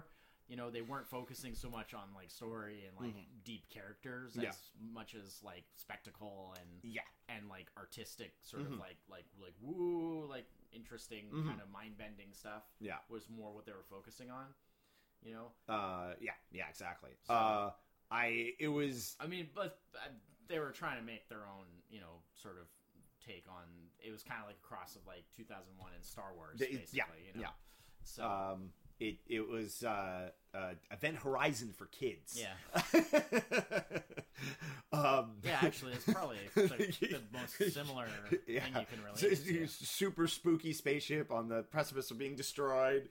Um, Yeah, I mean that's. but that's uh, good and and uh, with Maximilian Schell playing Rein, Dr. Reinhardt, yeah, um, who uh, sort of in some ways reminds me of the Captain Nemo character. Yeah. that very much like believes he is doing yeah, yeah. right like doesn't believe doesn't doesn't think he's the villain you know um which is i'm wondering if i'm wondering if going back uh i mean those movies are 30 years apart almost 25 years apart um but going back through disney films if i wonder if that's a lot of like m- movies that have like kind of like no true villain other than the villain who doesn't know he's the villain i wonder if you see that a lot um, uh, I just don't like oh at least two films, major Disney films here that that Yeah. uh, that feature that. I don't know Um, because I mean I'm looking at my list and I'm like Well, it's a neat concept like of most of these movies don't really have villains. yeah, most don't yeah exactly. Like, Like, well, that's the There's thing. no villain in Journey to again. Yeah, It's well- all situation. well, it's like like you know Swiss Family There's no Robinson. villain in Darby O'Gill. Darby Gilton- Um, but like you know, Swiss Family Robinson, Flight Navigator. Also, uh, those kind of adventure movies don't usually feature a villain the same way as you know, say certain, say like from last episode, uh, we are talking about like like we're talking about like uh, I had Aladdin was like my number Yeah, one yeah. clear villain in Aladdin. Yeah. you know. Um, Yeah. um, but uh, but yeah, um, yeah. So much about the black hole as a kid always just like made me again. It was one of those movies that just made my imagination Oh, go by the way, crazy. I wasn't trying to be funny by saying the black hole is dark. Oh, oh, I didn't even. No, but it is. It is It's just like it's dark in tone. it was dark in Given tone, and also film. like it's it's You just know, kind of a dark movie. Like given there's not a lot of like bright lights. that they decided that that was going to be the moment when they Would do like a. PG. Yeah, when they w- would allow for PG because Mhm. they didn't allow for it. They used the so F word once in this. No. No. oh right, sorry. This is 1979 PG, PG. not PG thirteen. Oh right, yes, yeah, yeah. Um, uh, but, but I should actually mention uh, we, I didn't bring it up at the time, but um, Pirates of the Caribbean, the first one, uh, Yeah. Curse of the Black Pearl, is the first PG thirteen. 13. Disney film. Yes. Yeah. Because prior to that, they'd always, even in like the 80s and 90s and stuff, anything that would be above PG, they Mhm. had to put to, uh, you know, they'd release as like Touchstone or whatever. So that was Pirates was the first time that they actually decided, you know what, like the context is right to, you know, release a, a Yeah. Disney film as PG 13. So Mhm. still don't do it very often, but No, no. you know, no uh, but yeah, in the old days, it was like strictly verboten. It was like yeah. they they they they made films for all ages. Yeah. You know, PG not allowed. Mhm. But of course, PG was a lot more hardcore back then. Like as you True, say, like yeah. you know, you know, before PG thirteen, stuff that didn't quite make an R had to be PG, PG, default. yeah. So you ended up with that situation. PG was a very broad category. yeah, you ended up with that situation of like Indiana Jones being PG and and you know yeah, Jaws being PG, Yeah. stuff, which is ridiculous. yeah, yeah, yeah, yeah. Like how Jaws was an R is like that's Well, Jaws was an R like based purely, I think, on the fact of they like kept the bad language. Yeah. Down, I mean, like- it's definitely debatable. Yeah. I think that looking at it, just If he was like, back you know, and looking at it, it's oh f word, we're gonna Yeah. need a bigger boat. Jaws would have been rated. stepping back and looking at it. I kind of feel like what's in it. now, now I'm PGing this, this podcast. but like stepping back and looking at it, I kind of feel like what's in it, like just should be R. Oh, yeah, like, absolutely. It blows my mind, kind of that it's not. Mhm. But at the same time, with the introduction of the PG thirteen, Yeah. it can be that, and that's not Exactly. at all. Yeah, yeah, So you know, eh. It's one of those like it, it didn't make sense at the time, but like Yeah, It's a retroactively. complicated thing, Yeah, but yeah. basically, Well, in some ways, like like looking at the black hole, like other than like there's some scenes on it that are slightly scary. Mhm. Like there's nothing about this film that requires, but like, it's definitely not a G film. but like- that's and that's the thing. Being that, being that it's live action and scary is different than say like um you know uh there are there are um the, the- for example the lion king is rated g. One of the warnings is contains scary scenes. And yeah, but and like how it's but exactly. its but it, again and and it's but it's animated Yeah. and you know um Well, I mean, that was like that was ha- like they were Lion King was like part about halfway through the Renaissance Yeah, yeah. era. They pretty much they could do almost anything at that point. Yeah, like they yeah. were at the top of Yeah. you know, like Disney had gotten Mhm. back to such a high level that Mhm. you know it was pretty much yeah you know they their call on any of that thing I mean anything they like could that they yeah. could manipulate all that stuff. I'm sure by that point. Yeah, they keep they keep rumoring that they're gonna remake the Black Hole, but I feel- I, I, I feel like that's the rumor that it, it keeps surfacing and I then mean, going the away. It's just like that's never gonna do it happen. Is if you could sort of like improve upon the result of because it's not like the thing is is like the other stuff that they're remaking. They, they changed that ending. well, the other stuff they're remaking is they're all remaking stuff that's like already classic. Yeah. But they're basically just remaking it for like a modern Mo- generation. yeah, exactly. Yeah. Um, whereas like with the black hole, it's not really classic, really. I mean, it has a following, it has a cult following, but not in that same way. but yeah, not in the same yeah. way. So they'd be remaking it just for the for the purpose of like reintroducing it uh, entirely, basically. Mhm. And most people wouldn't even know that it was a remake. Whereas, like at least like with the with the Disney remakes that they're making now, everyone knows they're remakes, Yeah, yeah, but yeah. they're just remakes for for now. Yeah. Um, but You could remake Black Hole and You people would be like, "There was an old Black Hole?" and Question exactly, mark. like Yeah, a lot of people yeah. wouldn't even know that it was Yeah, remade. yeah, yeah, yeah. and you would have to make it so good because it would have to be like you know, um, y- you know, you would have to make it. The only reason to make it is if Hmm. you were going to make it like it would have to be made for its own purpose rather than just being made to Yeah, be exactly. like, oh, remember that classic you liked as a kid? Like this is the new version. Yeah. You know, there's really no point to doing that because most people don't remember it. You know.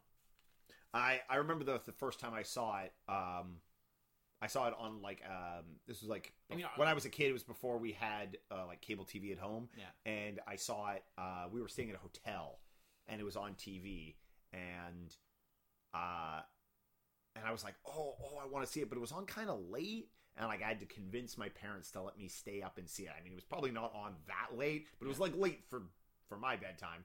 Uh, and I was like, "Oh, I want to see, I want to see it." And so they let me like stay up late and watch the black hole for the first time. I was like, "Oh, it was so good!" Wow. Yeah, Hmm. but uh, yeah. So that's my number two, the black hole. All right.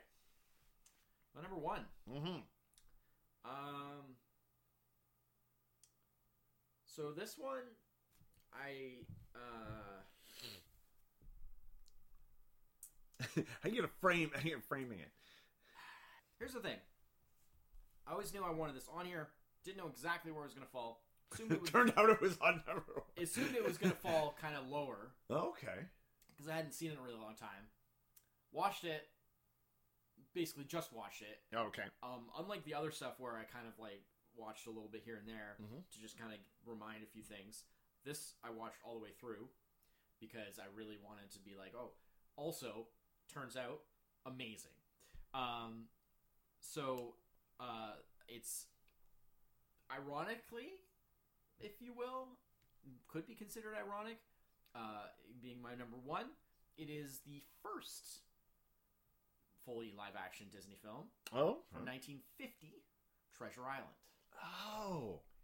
Huh. Um, originally, I was thinking of doing the Pirates trilogy, like at the top, ah, I see. and doing Treasure Island lower. Oh, okay. I watched Treasure Island, and I realized, a, it's really, good, Mm-hmm. and b, Pirates of the Caribbean ripped off a lot of stuff Oh, yeah. from Treasure Island.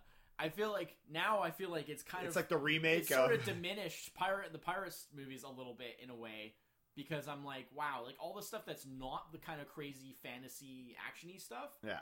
they pretty much just ripped off from Treasure Island. Like It's almost like a remake. Treasure Island established all the essential uh, pirate tropes Mm-hmm. that have since become iconic. And a lot of that stuff was in the book. Obviously, it's based on a book, but the this movie is kind of the most sort of iconic version. Again, like many other things, like Twenty Thousand Leagues Under the Sea and things like that, there are many versions of this, Mm-hmm. but this is kind of the iconic version. Uh, also being quite early, um, you know, being 1950. Um, Robert Newton Yeah. is the actor who plays Long John Silver. Um, and he actually had a, a West Country accent from, from England, and he exaggerated it on purpose to basically make the, the pirate accent, or what people consider the pirate accent now. And it basically comes from that. Like, ah, yeah. like when people do like the pirate voice or the pirate arr, accent, arr, all that yeah, stuff, yeah. it comes directly Mhm. descended from Robert Newton's performance as Long John Silver in this. Um, that was not a thing before. Like he just decided that he was going to do that way, and and basically just do like an exaggerated version of his Western country accent.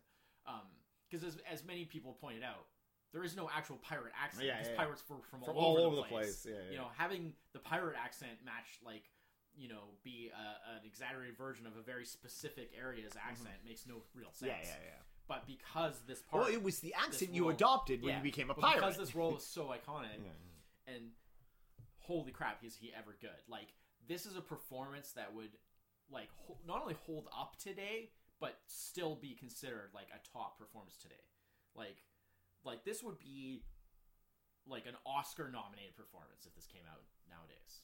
Wow. It like I'm not saying necessarily win because you can never predict that. Mm-hmm. You know who who wins is kind of all over the place. Yeah, yeah, But yeah. nominated, definitely. Like, I I don't even think he was back then, Probably, yeah. but yeah. like it's worth it. It's amazing. Um, Yeah, I have not seen that since again, like has a that long time. you Yeah. should. It's really good. Uh, it again, it, right from the gate, from the get go, uh, Disney. You know they went for that really premium feel. this is going back even further. This is 1950, and it's still like full color, big production, tons of location work, which was like really rare. Like back in the day, it was, It was like a studio. everything Everything, was like studio backlot. you know, yeah, yeah. backlot. You would even see like like oh look, there's some like exterior shots, and clearly it's still in the studio, just Yeah. like with some like little bushes and like you know a painted backdrop or something. yeah, know? yeah. But like this was like still you know there's studio stuff for interiors, but tons of location work. Um, you know they actually filmed in England and, and Mm. around you know in different places, um, and um, like the action is good. You know considering, um, and this is interesting because this came out um, being that's 1950. This came out long before the uh, rating system. Right. So when they did a re-release in like the seventies, I think it was like seventy-seven or something like that was when the first time they did Mm. a re-release. Uh, they had to submit it for rating Oh no. because they had never had to have a rating before. of course. Yeah, 'cause yeah, yeah. It came way before that was a thing. So when they Oh, did that, that, that probably surprised a lot of like old stuff that got re-released. They thought like, oh no. so when they went to get it rated, they were like hit with, well, it's going to be PG. and of course, and it's Disney, Disney. was like, "Well, we don't do PG," so they had to cut it back. So they had to cut it from 96 minutes was the original yeah. cut down to 87. They had to cut nine minutes out to get the G. Jeez. It's nine minutes. Was it just nine minutes of Long John Silver like stabbing dudes? Like, what the hell did they cut out? Okay, that's the thing, right? This is 1950. It's a Disney movie. There's a Oh, part. Bobby Driscoll had a foul mouth in that. There's a part where they sh- actually a couple of parts. They shoot people in the head. And yes, okay, it's not as graphic Because, as again, we're 1950 now, but still, the gun is clearly pointed. It goes off. You see the person reel back, and you see blood all over their head, Yeah, or their yeah. face. There's uh, the the uh, Hawkins. you could. I feel you could cut around that. That you wouldn't have to cut Jim the whole Hawkins, scene out. the, like the, Yeah, the yeah, the kid, kid. like the main sort of Bobby Driscoll plays him. Yeah. character, um, he actually has a like a climactic. He has a fight scene with like the the Israel Hands, who actually was a real pirate, Pirate, but yeah, he's repurposed as being part of this this fictional crew Mhm. uh, for for Treasure Island. Um, he's in the book too, but um, in in history, he was actually um, the um, he was like the right hand man to uh, Blackbeard. Right. Um, but um, Israel Han- the Israel Hands character, like him and Jim Hawkins, literally have like a physical fight scene. So here's like an adult man pirate Fighting a boy. fighting a kid, and like he, he Cut all that. and the, and literally the kid has because he's because uh, Jim has the little oh, like the pistol, Derringer. the Yeah. little yeah. pistol that that Long John had given him like way Yeah. back at the beginning of the movie, or you know halfway through the movie, and and he he gets it So out, wouldn't and be a Derringer. He's be a- literally yeah. pointing at, at at Israel Hands, and he's like he's like you know come any closer and I'll blow your head off, and then he literally and then Israel Hands literally stabs Jim through like the shoulder. Uh, with a knife, and Jim shoots him in the freaking head, and I'm like, and he's a little kid, and I was like, this is amazing. This is the best movie ever.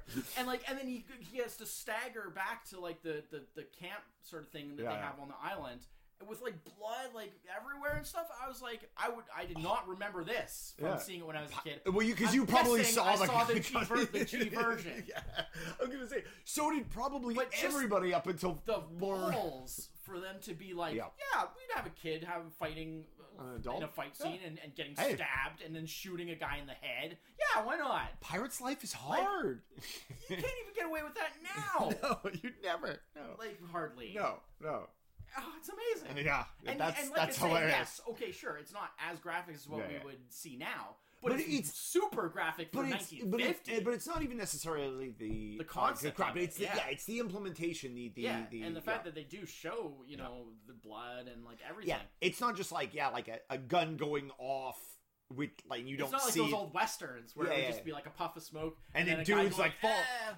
Well, they never went. Uh, they tumbled backwards over Yeah. a chair down a railing. Yeah. and it's like no, like you see the blood, you Yeah. see like everything, man. It's, I assume in the fifties, got to be black and white. Eh? No. oh, it was color, eh? Full color, right from the start. I- I don't- I just don't Disney remember. Was like screw it, we're Disney, We we do color. premium, Yeah. all the time. We invented A, color. A level, Anybody who says otherwise, we will sue. A level production, premium feel all the time. The We're world gonna was go on the, we're gonna location. Yeah. We're gonna shoot in color. We're gonna have kids fighting pirates and Fighting getting stabbed and shooting, shooting pirates in the head. yeah. Eh, the whole nine yards. Yeah.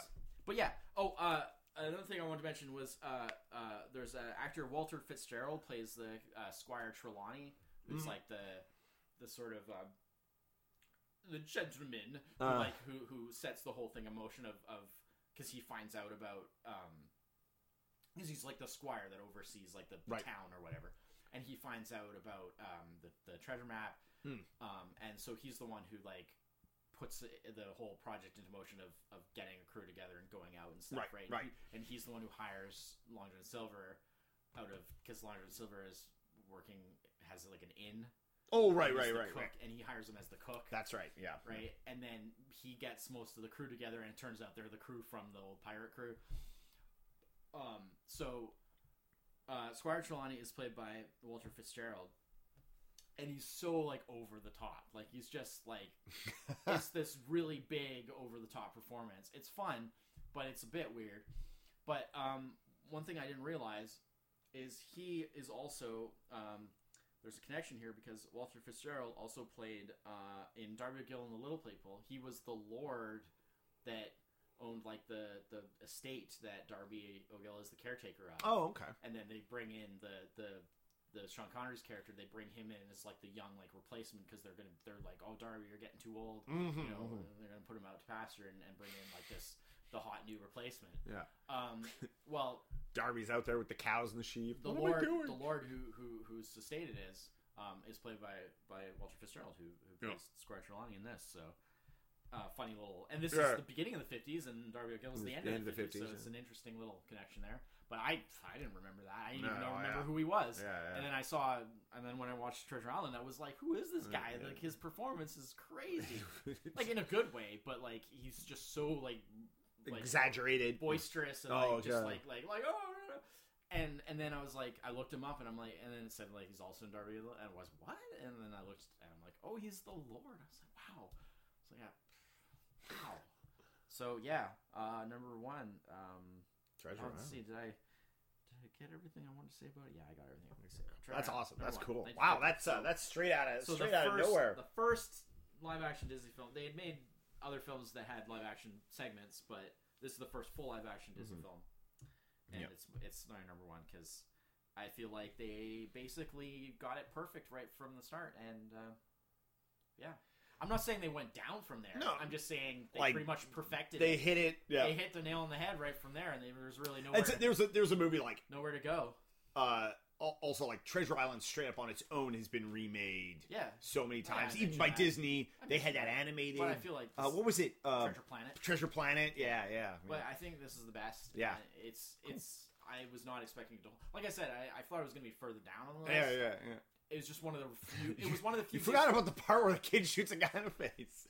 Yeah. Well, like you say, I may never. The, the the PG version was first released in like '91.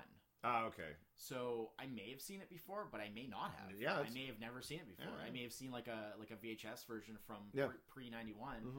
and you know, Yeah, you wouldn't. You wouldn't. Well, the thing is, is may have seen it on kind of until more recently, like you wouldn't even have known Yeah. that there was. Uh, or I may uh, have seen it on TV, and it may Yeah, have been yeah. Well, exactly, pre, exactly. Yeah. It may have been the pre '91. You know, so. Uh, yeah, I'm sure on the Wonderful World of Disney they were airing that G version. Yeah. Most likely. Most likely, no headshots on Yeah. on Wonderful World of Disney. So what was the the through line on your your theme through line? Oh, you can't guess. Okay, so it doesn't apply to all the movies. It's just Okay. a general. It's just Okay, most. okay. All right, so I- it's, I- two, it's two things which sometimes intertwine. Okay. A lot of 50s. okay. I Yep. had Yep. 50, Okay. 54, 59. Yep. So like three out of my oh, Yeah. things are from the 50s. And a lot of seafaring. Oh, is like yes. because yes. I have Treasure Island, I have Island, the Pirates movies. I have I have Twenty Thousand Leagues, Leagues. yep. You know, No, it's yeah, like a yeah. lot of like. So it doesn't apply to all of them, but it's like apparently I really like movies from the fifties and movies about seafaring. So Mm. there you go. Okay. Um. So before I get to my number one, yes. I want to do a special mention. Okay. Um, I'm ready. because uh, Hit me with this film is mention. kind of more or less technically my number one, but Right. as it was on another list, Okay. I am removing it from this list. Okay. Uh, and it's a movie we have both talked about a whole bunch because I believe it was our tie for number one on that list, and that is Mary Poppins. Right. Yes. Uh, because it is Yeah. a, d- d- bloody amazing. Yeah. Uh, uh, you know, uh, live action, also animated. So Yeah. you know, uh, but you know, Yeah, I try uh, to avoid a lot of like that. I, yeah, I didn't. You know, like Roger Rabbit was Yeah, also. really we do- previously talked about that as well. do and Iris, uh, Enchanted. would Ench- be huge Enchanted. th- th- I, threw that on the love- ultra. I We did an entire Enchanted. episode on Enchanted. I love so, Enchanted. Yeah, yeah, yeah. that's a straight up pirate movie. Yeah, yeah, yeah. There's Yeah. completely fully I mean, animated scenes. Uh, you can pretty much. I'm fairly sure you can pretty much say without. Yeah, you can pretty much say every hybrid movie that Disney's done, yeah, it's fantastic. yeah, Uh, Absolutely. uh, like Bedknobs and Broomsticks. Uh, that's Yeah, that's yeah. another one. Like all, you know, all those like, hybrid ones are great. yeah, yeah. Um, They they So you Yeah, know, those are it- all It is what it masterful. is, but Yeah. I I, don't, I wanted to stick to live action. I realize, I mean, like okay, the Pirates of the Caribbean movies are like half CG. Yeah, so well, yeah. is yeah, that yeah. really live action? but, it- but, but they know. make the CG look like you know, yeah. They're not. They're never going to remake Mary Poppins and make the penguins just real talking penguins. No, I hope. I hope they never do that. I'll be interested to see how they approach. Like when if if they actually end up making this new Mary Poppins, Yeah, like, they're doing. I want, when they I'd go- interested to see how they approach that. Like, like that whole scene. well, they're not going to do the same the same scenes. Yeah, like, it's I going to be assume a so. different. It's going to be a I different so. story and stuff. yeah. But I mean, I have. But it seem it would seem odd if they didn't have some of the more kind of magical elements. Yeah. And I'm interested to see Pete's how Dragon. There's another that. great Yeah. hybrid. You know, uh, uh, all of those keep very close to being on my list. Yeah. Um, Yeah. Again, because of the sort of hybrid nature, I guess almost you could say like Tron. Is is Tron technically a full Disney? Uh, sort of. Yeah, it's it's one of those. It's like a it's a co-production, but Disney was involved in the In it, production yeah. part of it. So I mean, it sort of counts, Mhm. but it, it, they weren't kind of the main driving force behind it. Um, but anyways, so I just wanted to get the Okay. Mary Poppins things out of Yes, the way fair before enough. that's my number Yes. one. Well, I, Uh, obviously, I agree on that because yeah. So um, we won't have to talk about my number one very much okay, because it's already because it's a trilogy we've already discussed, and it is the Pirates of the Caribbean okay. trilogy. Cool. yeah, yeah. well, like I said, Yeah. it was almost my one. You're yeah, yeah, yeah. And then it just turned out Treasure Island was And- fantastic. and I, and I flipped it because I well, Yeah. I was Mm-hmm. just like, wait, wait, oh my god.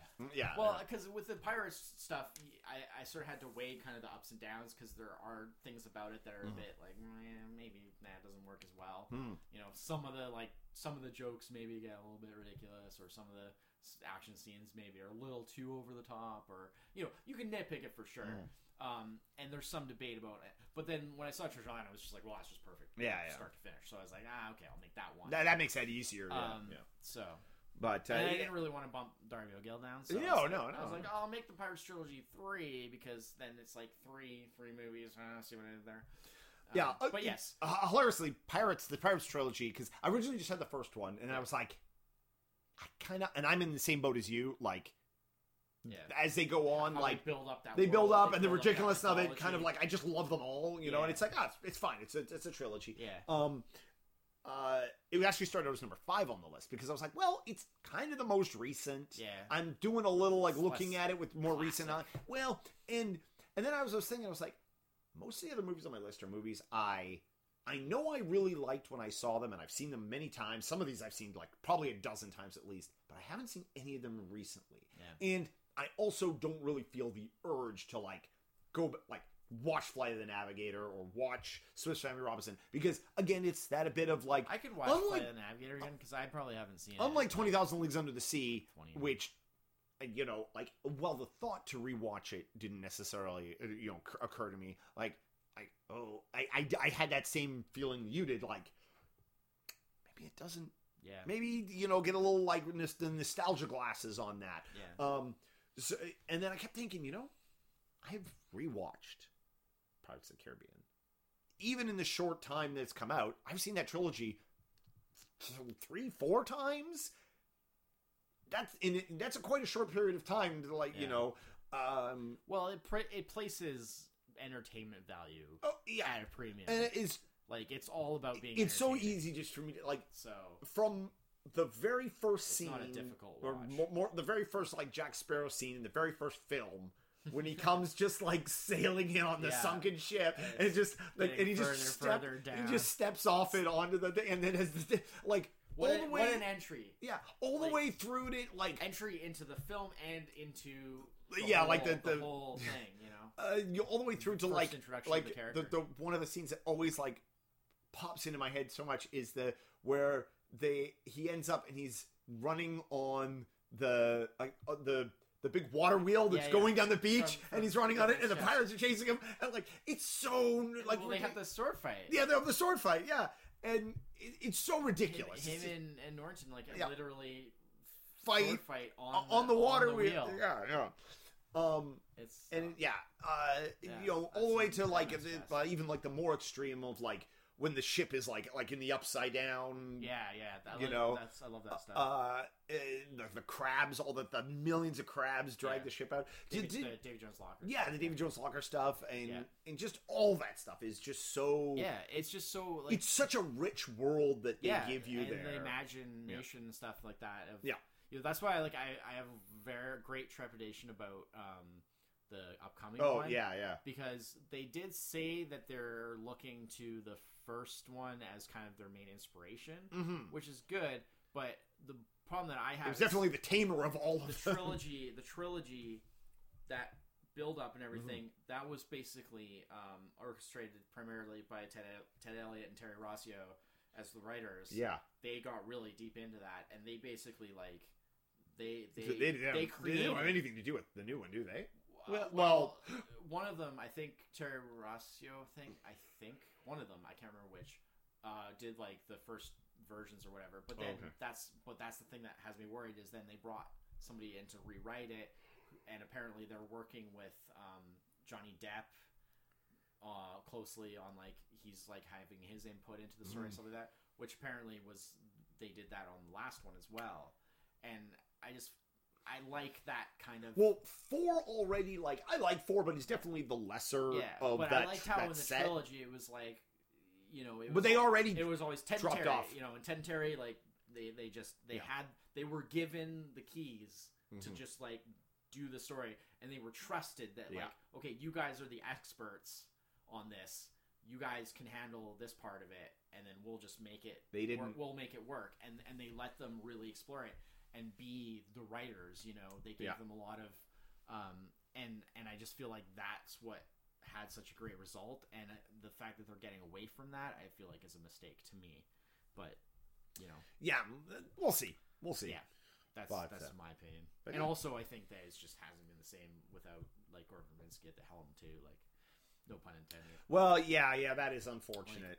Um, You know, I mean, I understand. I mean- that's intense stuff to do, and then you you know you want to move on to other things. Exactly. I get it. He doesn't want to make I- pirates. the pirate forever, guy. Yeah, yeah, you know, exactly, forever. I, know. That's fine, but like, I just feel like no one else has been able to capture quite the same.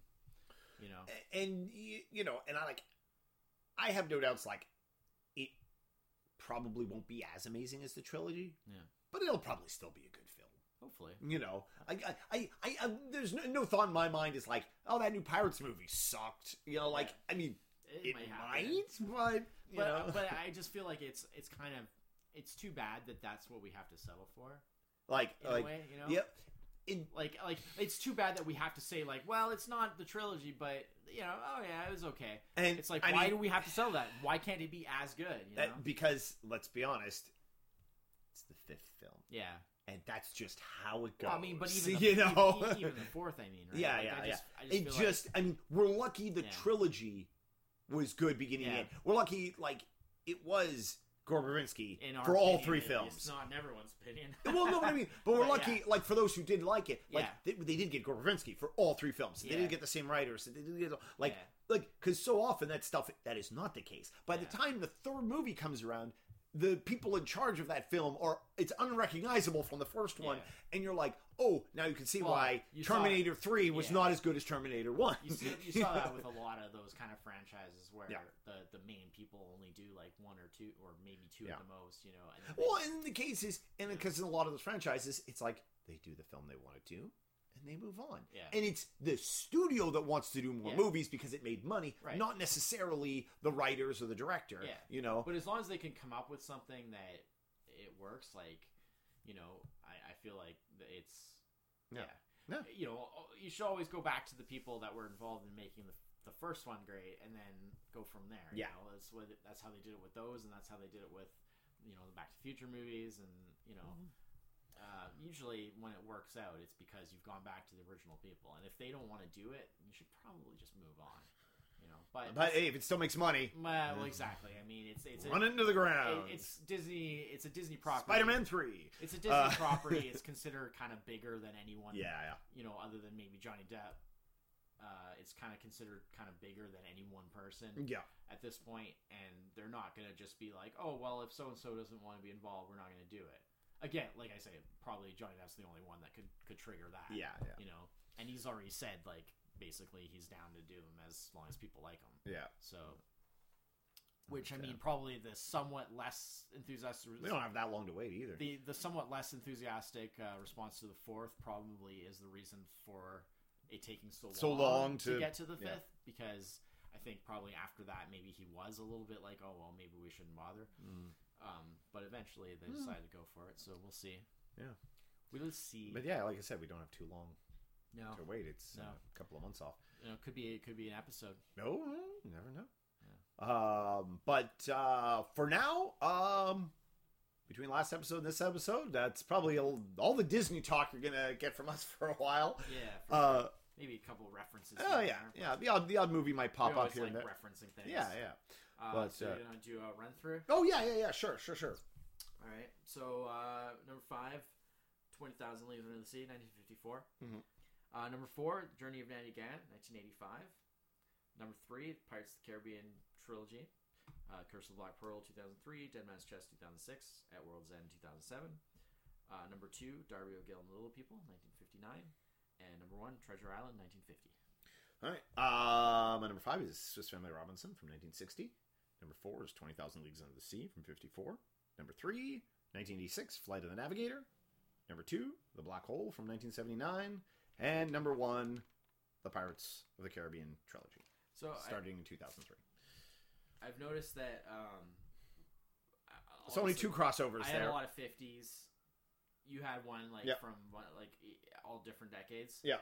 No nineties. No 90s. No 90s. Very interesting. Um, I, I, I, I as I was poking Well, my list, I, I feel like there's the 90s are being the, the 90s like end of the 80s into the early 90s was the resurgence of Yeah. disney coming back Well, into they- animated they're pro- they're straight just production of live action Yeah. films like dropped I right feel, off I feel like probably if you went back and looked at like what they made in the nineties for live action, it's probably a lot of crap. it, it, it, it's the nothing Fo- the focus it's, was it's more yeah. like i don't know if it's Mighty crap Young remake and stuff. uh it's the the focus. Was it's not more- so much crap it's mostly just stuff that like i just never saw I feel like the You focus know. because the ni- literally the nineties is the Yeah. Disney Renaissance period. yeah yeah I feel like the focus was really back on the animated, Animated, stuff, yeah. and they didn't really put too much focus on the Yeah. live action side. So it's it's you know, and then when they came back from that in the 2000s it was much more now it's just everything. well yeah and yeah Disney all the time. Yeah, all yeah. Disney all, all the time. time yeah um Yeah, but uh do tons of, of both. mhm. but uh So. but yeah so that's it for episode 86 Yep. um we're still hashing out what we're doing next week so Yeah. Um, at some point, we will do something. We're waiting to sort of talk about, like we're waiting, 26 to review yeah, we're waiting until after the Oscars, Yeah. basically, so that because last year we did like a full Oscar episode, Yeah. and it didn't go super well. Um, it, it was just kind of middling. So we decided maybe this year what we'll do is, and we don't really have time to sort of fit in like another top five. yeah So we kind of talked about maybe this year just doing an episode where we just kind of do a bit of general talk about like a little bit of reaction to what we thought of the outcome of the Oscars. Yeah. A little bit of our ideas of like what we thought were some of the better movies that we saw in the last year. 2016 yeah Um, and just kind of putting that into one Yeah. thing is more of a conversational Mhm. thing. So we're waiting until after the Oscars Yeah. uh, to do So- that. So probably 80 episode 88 somewhere in there. Um, 88 miles some- per somewhere in there, yeah. Eh, Whatever the next thing Yeah. opportunity we have after that. So um, I know you're not really a big Oscar guy. I'm not really big necessarily on a lot of the sort of Oscar-y type movies and stuff like that. Yeah. But I do like the tra- like the, the tradition of the Oscar. I, I usually watch it. I I definitely it falls. I'm much more like like you like to watch it because you love the spectacle, Yeah. and I'm I'm Well, a like little the more of the like. I'll, I'll take a look after Yeah. after it's happened and be like, huh? And I like and I like discussing with you Yeah. about the Yeah. like, oh, like that one, like I didn't see that, or oh, that was a real well deserved, or wow, that came out of nowhere, or that exactly. kind of stuff, you we'll, know. we'll have a little bit of that, and and we'll offer some of our ideas. But I don't need to sit in front of the box Right. for four hours and Right. learn English with the Oscars. That's- that's- that's fair. That's fair. For me, it's just it's more just about the tradition of Mhm. of film history. Yeah, and kind yeah. of wanting to sort of like be a part of the sort of um, honoring of that and stuff. So Yeah. it's it's more of like a like being into the Oscars is almost kind of in itself a nostalgia Uh, yeah, yeah. because it's because it's all just about like like oh And I think there was the definitely like there was definitely film uh, and- many many years where I did watch the Yeah. Oscars, and it was sort of a thing It's where I, you I started to enjoy it just sort of less good and if less. you know like other people that are into it, and then Yeah. you can like make it like a thing where like people get together and like Oscar parties. you, you know almost like, That was a, a- Super that- Bowl yeah, party, yeah. but like an Oscar party. Like it, it, it kind of works better if you have that. Uh, I, de- I definitely feel it was it was something that was also easier to do for some reason at one- a certain point. And now it's just like it's you you could get a bunch of people together and watch the Oscars, and half the people there haven't seen any of those films. Yeah. Like it's just there's It's so different. there's so many films and I there's agree. so much mix of stuff. Yeah, it's know. you know. Fair, um, it's fair. yeah. but so yeah, Uh, But we, we were gonna we, yeah we are going to talk about We'll Oscars and talk about bit. um lot, uh, lots of movies lots there is lots of great movies that came out last year. I know we've both in the last few weeks um been Yeah, been we'll- poking it been we'll poking it uh, we'll- catching up a bit. We'll, we'll address it. So Yeah. um, But uh so In- we'll have just a we'll take it we're gonna take a break from top yeah, fives so and have in just a regular list. In between that, um, we'll uh, probably do like another. We've got like another movie or two. Oh yeah, oh for sure. coming. So Yeah. Um, But yeah, so we'll have some of that. We'll Yeah. have some of that. we'll have some of that. Oh, sure. yeah, and then yeah. and then we'll have the '90s coming up. Yeah. soon. 1990s. Um, yeah, So that'll be that'll be something. it'll be exciting. That'll be um, something. That'll be that's the, the sort of the the highlight of our our film watching as as young yeah. as teenagers, um, young adults. Uh, but yeah. All right. So uh, Utes. as Utes, two Utes. Um, Two. What? what? uh, Sorry, Your Honor. you Utes. My cousin Vinny. Um, that's a good movie.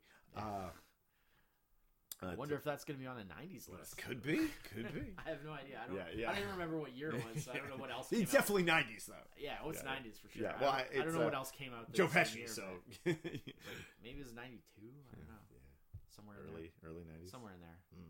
Yeah. Anyways, Um. Yeah.